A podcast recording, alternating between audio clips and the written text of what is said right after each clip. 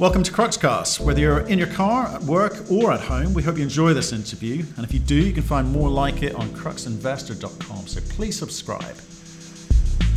Speak today to Mark Selby, CEO of Canada Nickel Corp, relatively new nickel story listed on the TSX V. We talked to Mark about the macro story for nickel and why it is booming at the moment. The market has also reacted quite well to their listing. Share prices have done quite well, and I think investors are still intrigued by what this story has to give. 11th largest deposit in the world. Mark talks about Gray's recent drill results and how he intends to accelerate this project into delivery by 2025. Um, so, a lot to get your head around. Enjoy the podcast. Hey, Mark, how you doing? Good. Good to see you again, Matthew. People know we caught up earlier this week and we're sort of going through some of the uh, macro um, components to do with the nickel cycles and super cycles and so forth. And we, you know, picked up a, yep. a trick or two. But today we're going to talk about your new project, which is uh, Canada Nickel. Sure. This is a, a, brand new company centered around a brand new nickel sulfide discovery, um, which in, in just six months of drilling, we've already made it the 11th largest nickel sulfide resource globally on less than 20% of the structure. You know, the key thing, you know, why I have most of my money in in in this uh, in this company is one, you need to have the right project that is the right scale that's going to attract a major. Two, it needs to be in a location where you can develop it, build it, and develop it uh, in, a, in a rapid time frame.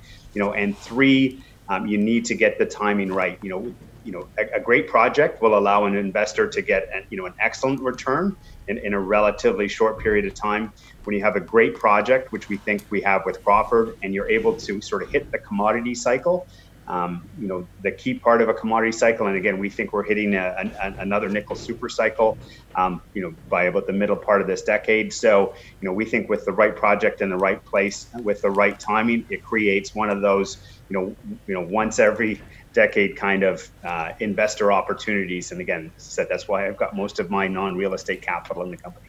Right. So, Mike, so th- those are three key points, okay? And I want to talk about those. But first, I want to talk about your track record. You've been in the nickel game for some time now, so it might be worth kind of having a romp through that. So, sure. I'm interested in what you learned during that time.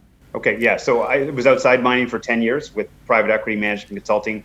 Joined mining in 2001. I joined Inco as head of commodity research in 2001. So I've been following nickel now as a commodity for almost 20 years. Um, I joined after Inco got taken out by Vale. I was head of strategy. We tried to merge Inco and Falconbridge together.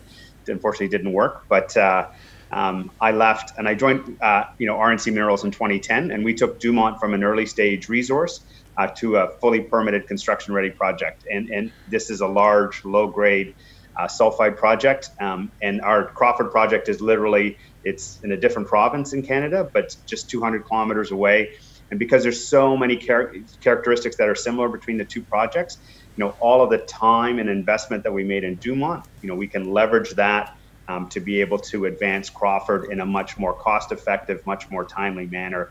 Again, which just means you know better shareholder returns on, on the capital that we need to advance the project. Okay, and we're going to hit those points. We are going to hit those points, but I'm, I'm interested in the macro here for people sure. uh, who are thinking about nickel. They'll be looking looking at the market and going, "Hey, this battery." Uh, revolution, this EV revolution, it's probably taken a bit of a whack here because of COVID. Yeah. You know, is it is now the right time to be investing in battery uh, metals? Yeah, no, I think it's it's the key is to get the right battery metal, and the, the one thing about nickel, it's not just a battery metal. Um, you know, the thing that has created these super cycles in the past, you know, late 60s, late 80s, mid 2000s, and why we think uh, we're going to see it again in the mid 2020s is um, it, nickel's primarily used in stainless steel, which has been a very high growth, five or six percent a year material for many, many decades. And so that and that's not going away anytime soon. Stainless steel is still just three percent of the carbon steel market. So that underlying demand uh, uh, force is going to going to continue going forward.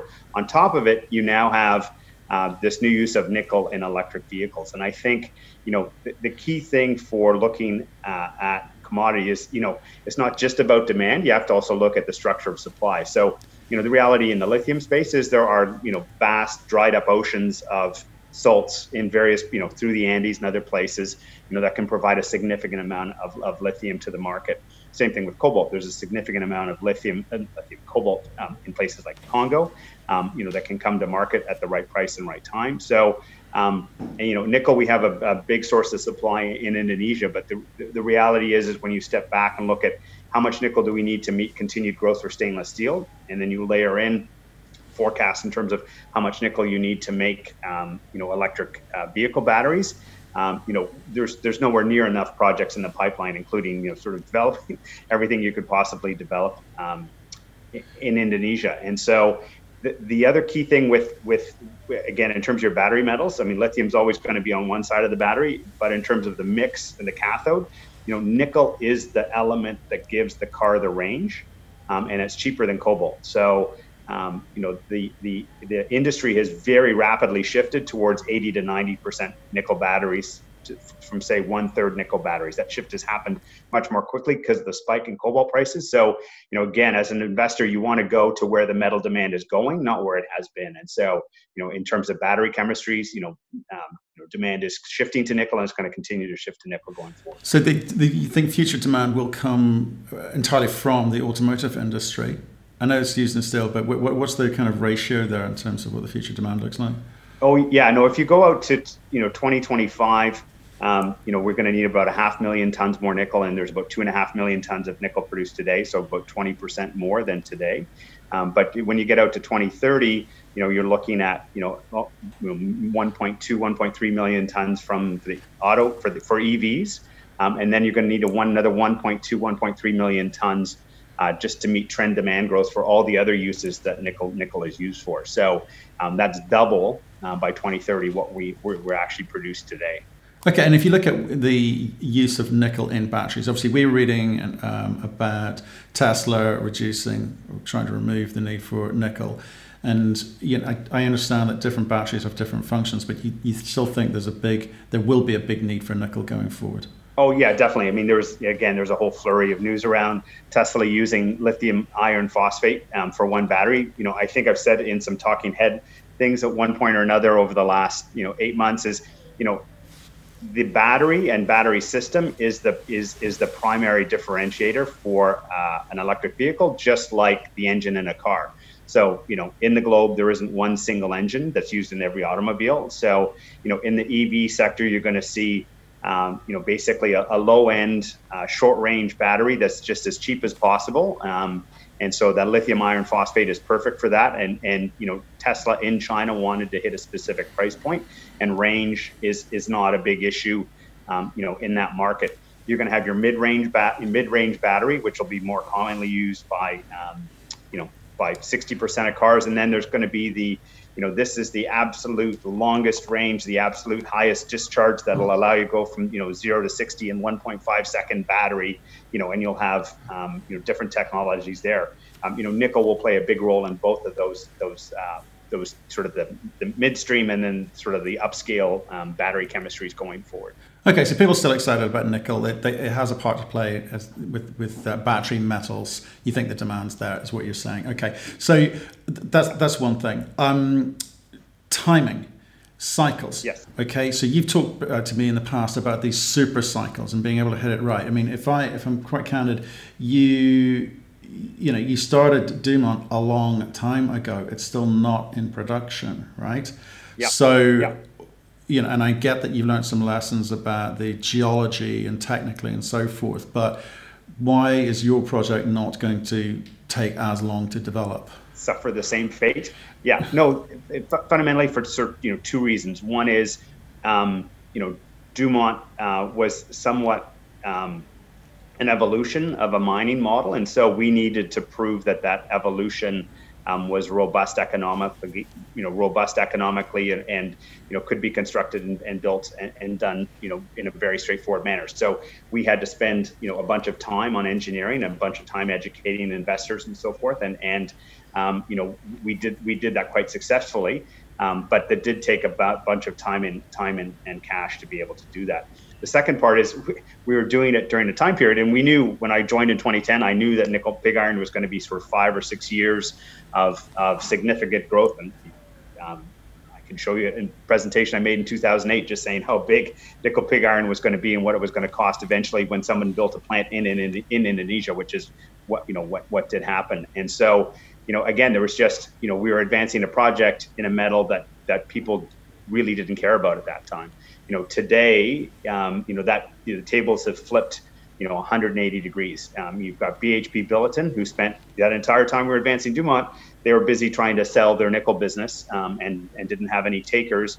You know, and in the last 24 months, you know, not only has BHP said, you know, look at we're committed to battery metals. Uh, we're actually building downstream processing plant in in, in Australia. Um, you know, their CEO was quoted as saying, "We need more nickel. We need more future-facing metals. We need more nickel, more copper."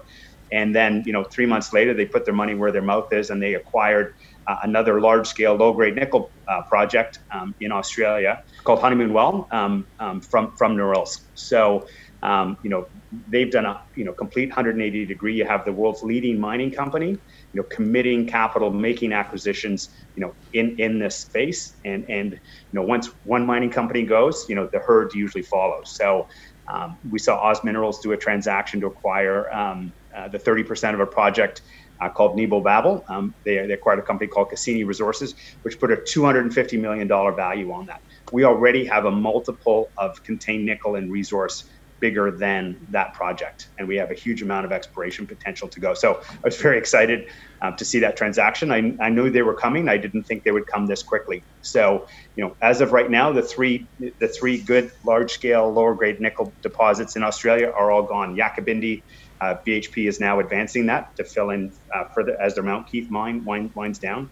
Uh, they've uh, Honeymoon Well's been acquired and Nebo Babel's been acquired. And so, literally, in terms of large scale, low grade nickel projects in Australia, that's it uh, of, of, of, any scale. So I think it, it speaks, you know, um, speaks in terms of what's to come for other low grade, large scale low grade deposits like what we have at Crawford. Okay, so sounds like exciting time for nickel if you're in a position to be, you know, rolled up or absorbed into someone else's business. Um, yep and the demand's there. So we're, we're sort of established. I just want to establish the ground rules for sure. in, investing in this space, okay? And then we've got to talk about location.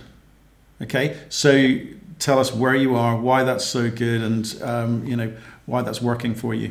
Yeah, there's there's basically three components to location that matters. One is you know, do you have all the infrastructure in place to be able to build the mine, or do you need to spend a billion dollars to get water, rail, power, electricity, you know, to your project before you can start building your project? So we're literally just outside the town of Timmins, which is a you know, hundred year old mining camp um, and all that infrastructure is already in place.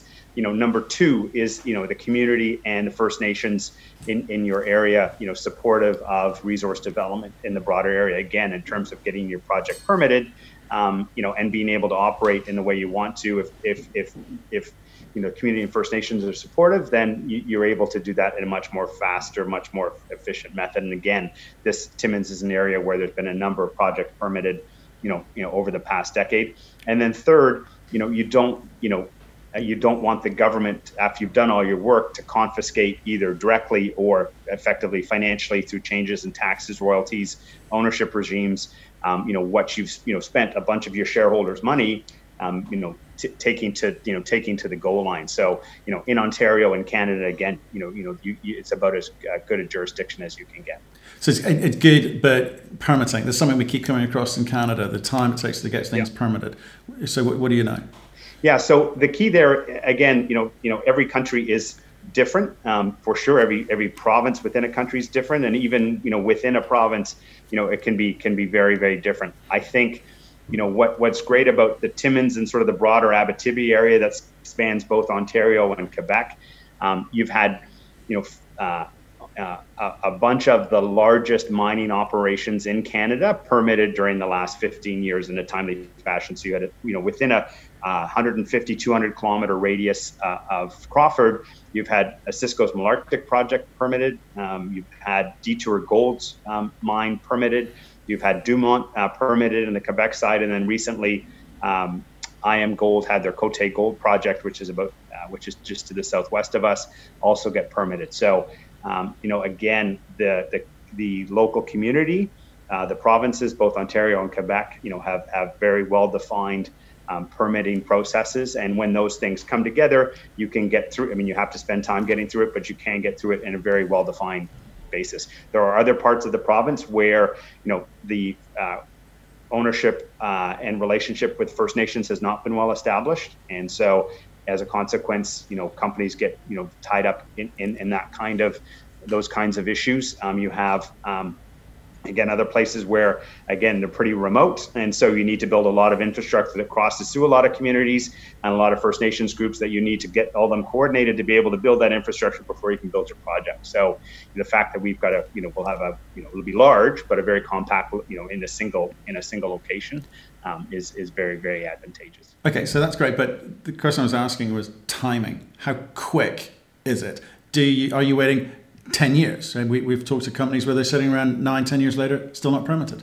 No, this is not. No, no. In Ontario, each of those projects got permitted permitted within a three-year window. Part of the reason, you know, that we're going to have a scoping study done, you know, one literally just a, a year after we've started drilling last fall, is because we want to have that information to be able to start that permitting process as, as as quickly as possible. You know, again, so we can be in a position as early as possible to begin construction um, you know, to be able to get what we think is going to be a good nickel cycle. Okay, well let's let's come back to the the um, sure. first point you made, which is around scale. Yep. Okay, um, you said that's really really important. So, what do you know about what you've got today? Because you're relatively new, you, you can't yep. have that much information. So, um, what how do you know you've got scale? Well, the, the, the, the, the benefit of a doing it for a similar deposit like Dumont, um, and then the type of deposit itself being sort of a large disseminated ore body, um, you know, has allowed us again. Start we started drilling uh, uh, last September, and by the end of February, you know, we had the 11th largest resource, two thirds of which was in a measured and indicated category, and so. Um, you know, we you know we know because we've done the drilling and it's already that large, and we know we've only drilled off 20% of it. And, and again, because the geophysics has been you know uh, very inst- helpful um, in terms of showing where the resource is, you know, we're confident that we can make it considerably larger and the potential to be higher grade as well, you know, as we continue drilling here. So given you've got this huge scale resource, why bother with picking up these additional options? Yeah, so uh, you know, about a few weeks ago, we closed a transaction that we announced earlier, where we picked up five other uh, options on five other land packages that have you know we think similar ultramafic and you know again potential for more large scale nickel deposits. Uh, you know again I'm, I'm not here to drill my brains out and build a large resource but it's really about okay you know is there a potential for you know multiple deposits in a large district? And we wanted to make sure that we locked up what we thought were the best targets. The good thing for us is that the geophysics really does you know in, in, in the area we're in now has been instrumental in really zeroing in on the highest grade part. So again, what I want to get from those other option properties is not necessarily just a bunch of you know 0.25% nickel tons. It's really can we find more places to get more of this 0.35, 0.4% material that again is all about front loading you know the the uh, the mine plan and the PA with as much high grade and as much cash flow as possible. Okay, and so you, have done some drilling, um, and so what do you know about the, the grade at the moment then? Because I know we, we talked we talked about a month or, or more ago. We you we were, we were talking about some sort of you know byproduct upside for you here as well. So can you just talk about what you've learned through the drill bit? Sure. There's sort of three things. So um, you know, what, what, intrigued me about the project from the first four discovery holes that were made was there was this potential for a higher grade core, and so um, that's come through very came through very nicely in the initial resource. So uh, we had uh, 250 million tons out of that 900, um, which was uh, a 0.31, about 15% higher grade than the average, and about 15%, uh, you know, a higher grade than Dumont. And then within that, we had higher grade shells 96 million tons at 0.34, and within that, you know, 28 million tons at 0.38% that come, came right up to surface. So that would allow us to start mining. You know, it is so critical in in a pro, in a, in a in a mine development that you know, particularly for larger scale deposits, if you can spend, you know, take three years, five years, seven years of feed, you know, at grades that are 30% or 50% higher grade than your average, all of that incremental grade is free cash flow right? It's incremental free cash flow, which at the end of the day, you know, that's you know, that's what makes you know, that's what investors are investing in you for. So, you know, the more free cash flow you can generate earlier in the mine life, it just helps the project economics immensely. So, um, so the, the the things that have come out, which have been, nice added bonuses, were one. Um, we found this sort of separate PGM zone that runs parallel to the nickel deposit. It's literally, if you think of a curtain or wall of PGMs, that's 400 meters high. Um, you know, again, that's bigger than most office towers um, in any major city. And so, you know, we've defined it across several kilometers already, and it's basically, you know, three to four, you know, three to five meters wide, and, and it's in, you know, it's just outside the nickel mineralizations. So we'd be, we would be mining where it sits, anyways, to, to push the pit walls back. So, um, you know, we'll be mining this material, which will be a nice byproduct credit. Again, it's it's you're mining it anyways. If you can get generate a pile of cash out of it, it just helps the overall economics. And then the third piece um, has been we have a substantial amount of magnetite, which is an iron iron ore product. Uh, and again, in the flow sheet that is sort of the standard for these type of deposits, um, you end up pulling out out this material. So we'll have that as part of our base case, which will be a separate revenue stream again, which will create more free cash flow um, for the overall project. So that's why I'm very excited to get to a scoping study to be able to really demonstrate to the market, you know, just how robust, you know, we think this project is going to be. When's the next set of drilling happening? Yeah, no, that's that's a great thing. Again, in terms of, you know, I wouldn't wait too long because we've got a whole series of the, these infill drill results coming out um, over the next two or three months. We've got a whole series of metallurgy uh, results that'll be coming out over the next few months as we all you know feed all that into the uh, the scoping study. Uh, and again, those will be some of the you know to some serious investors as they start to see th- that kind of information. You know, that's the kind of stuff that'll help de-risk it for them and, and start to want to get into the story at this stage. So talk to me about this because I, I normally start conversations trying to understand the mindset of the management team, the business model, how they intend to play this out. We've kind of gone through a process there from macro down to you know the project and, and the geology and you know which, which I think has helped me be very clear about what you're trying to build. What yeah. I need you to be clear, clearer about now is what's your approach to market because you you know you, we've talked in the past about accelerated timeframes hitting the cycle yeah. right you know so how are you going to do that yeah there, it comes through two sort of key key pieces one is just in terms of approach and the other piece um, is around having the right people with the right experience, you know, get involved in the project at the right point. So, you know, in terms of approach, I could sit here and drill this thing off all day long, you know, and, and could probably end up with, you know, the largest n- nickel sulfide resource. And again, a lot of juniors, that's what they do. It's all about, you know, um, we just build, we just develop resource and we just keep drilling and drilling and drilling. You know, again, we already have the 11th largest resource. We have, you know, en- enough resource the year for a multi-decade so, you know, for me, it's okay. We have enough and on that front. We're going to make it way better, and it will get bigger as we continue to drill. But it's okay. Now let's take what we have and advance it as quickly as possible. So, scoping study at the end of this year, feasibility study at the end of 2021. You know, we'll get permits as, done as quickly as possible, which means you know likely by 2023 we can start construction. You know, and we'll be in production by 2025, six years after we start drilling. Right you know that's it you know for what will be one of the you know you know one of the largest nickel sulfide mines in the world globally. So and again where the location is allows us to be able to have you know to be able to move that quickly. So that you know a it's it's great to put boxes on a timeline to say this is what you're going to do. You know then you have to have the time you know the people and the experience to be able to do it. So you know at dumont we did two pre-feasibility studies and then we did two feasibility studies. Uh, and again we were you know we had to really um, you know establish what how to get this type of deposit in place. And so again you know all of that time and all of that um, money that we invested in that we can leverage that experience you know to to this project. So i've got several key people who are involved in the key key parts of, of dumont uh, involved at crawford Ausenco, uh, who I think is one of the world's leading engineering firms in, in terms of developing real projects. They, they not only just do studies, they actually build them. Um, so they come up with robust capital cost numbers and robust operating numbers that, you know, they, you know, end up getting hit. And so, you know, we, what we have them involved in the scoping study, and, and what we've laid out with them is they'll be involved right through the, you know, right through the feasibility study, you know, to deliver that by, you know, the end of 2021. You know, that that's our goal, um, you know, as we move forward here. Okay, so that's that's that's quite an aggressive timeline, but like you say, it's easy to say, harder to do. Um, and, and I get that. Okay, pre pre fees fees, you know, in production uh, by 2025, fantastic. But you're going to need to raise capital along, along that path. I, I, get that you're saying to me, we've learned, we've taken what we've learned at Dumont, and we're going to avoid those mistakes, save that time, and save that cost on, on what we've got in front of us. Um, yep. You're laying out a pathway which, uh, for your current shareholders and potential shareholders, go. I, here are the things I'm. Here are the things I'm going to hit.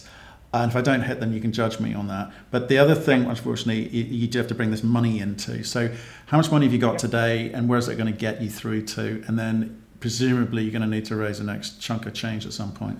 Oh yeah, no, we I mean we raised money back in April in, in the midst of COVID.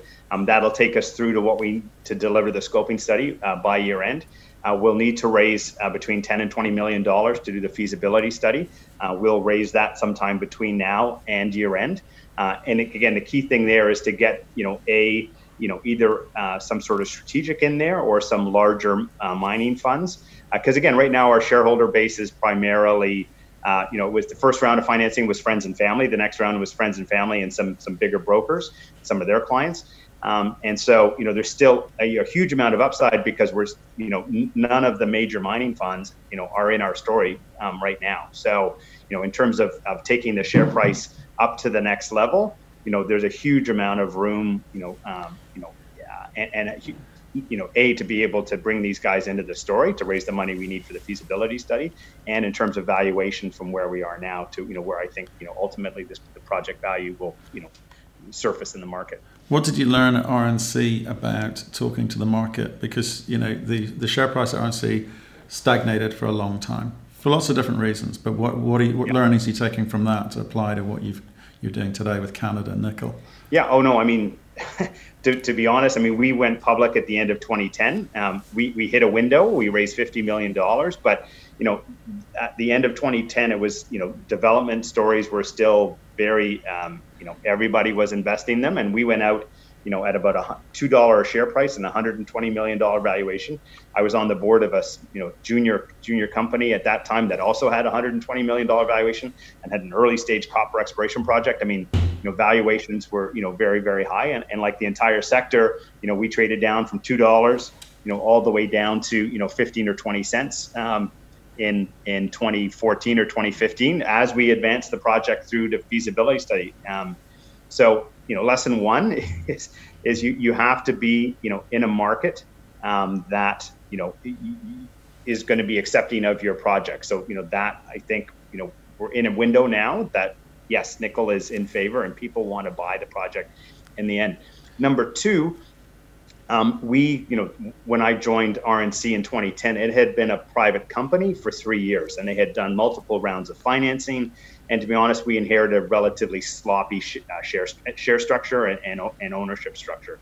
And again, that was a real overhang on the story when you know you don't have a tight group of shareholders who come in who you know are there because they fundamentally believe you know that we have one of the one of the great nickel projects you know that we're going to see through either to construction or getting taken out um, and so um, you know, that was a real overhang on the story for a number of years and was a deterrent for some of the new money coming in. So again, part of this was this was a brand new company, brand new set of shareholders, tightly controlled. And so again, as we go through these milestones, you know, we'll be able to um, um, we'll be able to have that value realized for our shareholders um, as, as as we move forward.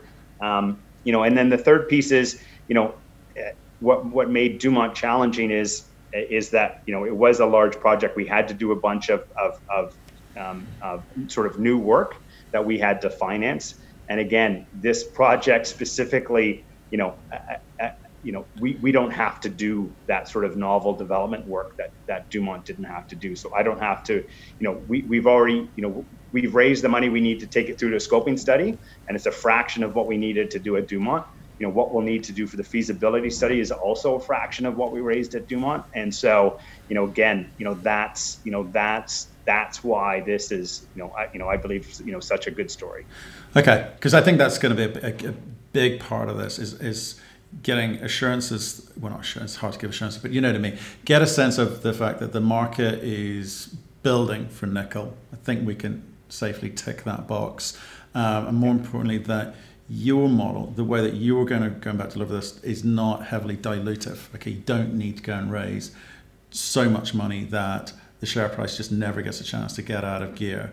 Um, yeah. And you, you and you think that that this in a kind of because I think the thing that you said there was kind of interesting to me is like we know it's large. We don't need to keep drilling it because it's large enough. It's the eleventh largest in the world. It, we can take the large box off, and there's and it's maybe twenty percent of the ore body. So we, we can come back to that, but it's large enough to get people interested.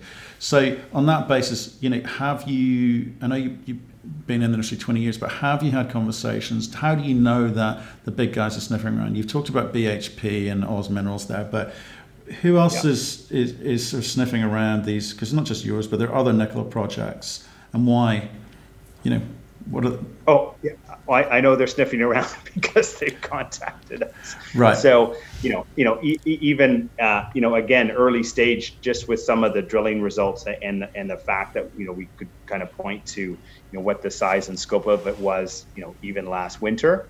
Um, you know, we there's you know I've been you know several mid tiers and several majors who've already sort of you know sort of keep keeping an eye on things, and so um, you know typically, you know, where they like to get involved is around, you know, sort of scoping study through feasibility study. They want to see some sort of economics around the project, um, to, you know, to make it an easier sell for them, um, you know, within their organization. If they can point to a third-party report that says, oh, that says it's worth, you know, a billion or two billion or 500 million or whatever, you know, the number is going to be in the scoping study. But uh, so no, that, that that level of interest. Now that we've got our initial resource out, we'll have a new resource out by the you know the end of July um, you know that will you know you know we'll see more and more interest as we get through to having that scoping study delivered by year end. Okay.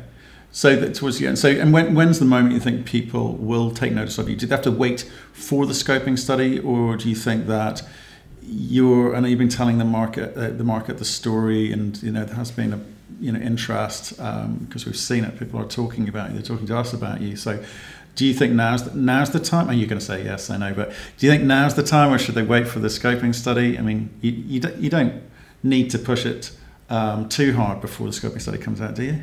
No, I think I think um, what you know it's much easier for investors and other companies to invest in something when there are 10 other things that look similar and they can kind of fit it in the box. You know, our challenge with Dumont um, was that there wasn't much else that looked like Dumont that was visible to the market. Mount Keith was a widely, wildly successful uh, mine for BHP Billiton for a long time, but it was too, buried two levels down and, and, didn't really get to sort of you didn't didn't see much detail on it, um, you know, from for uh, uh, most of its life. Um, you know, now that there's all of the, there's all the data points around Dumont, you know, there is BHP making these acquisitions and some other projects, you know, have advanced. Um, the scoping because people can't look at 10 other projects and say oh it's just like this one it will be i think very helpful for people to see that scoping study and say ah okay i had no idea that this kind of a nickel intersection could translate into you know you know this much you know N, you know total npv right? And that's you know that's really um, you know what we're going for. Now in the meantime i'm, I'm going to be pointing that out to people and, and pointing to to that as much as possible. So again i think you know we, we should and, and again the mining funds get that and they'll hopefully be coming in between now and and year end and then we'll get that strategic uh, you know investor you know really picking up as we the scoping study comes in and then as we move into the feasibility study process.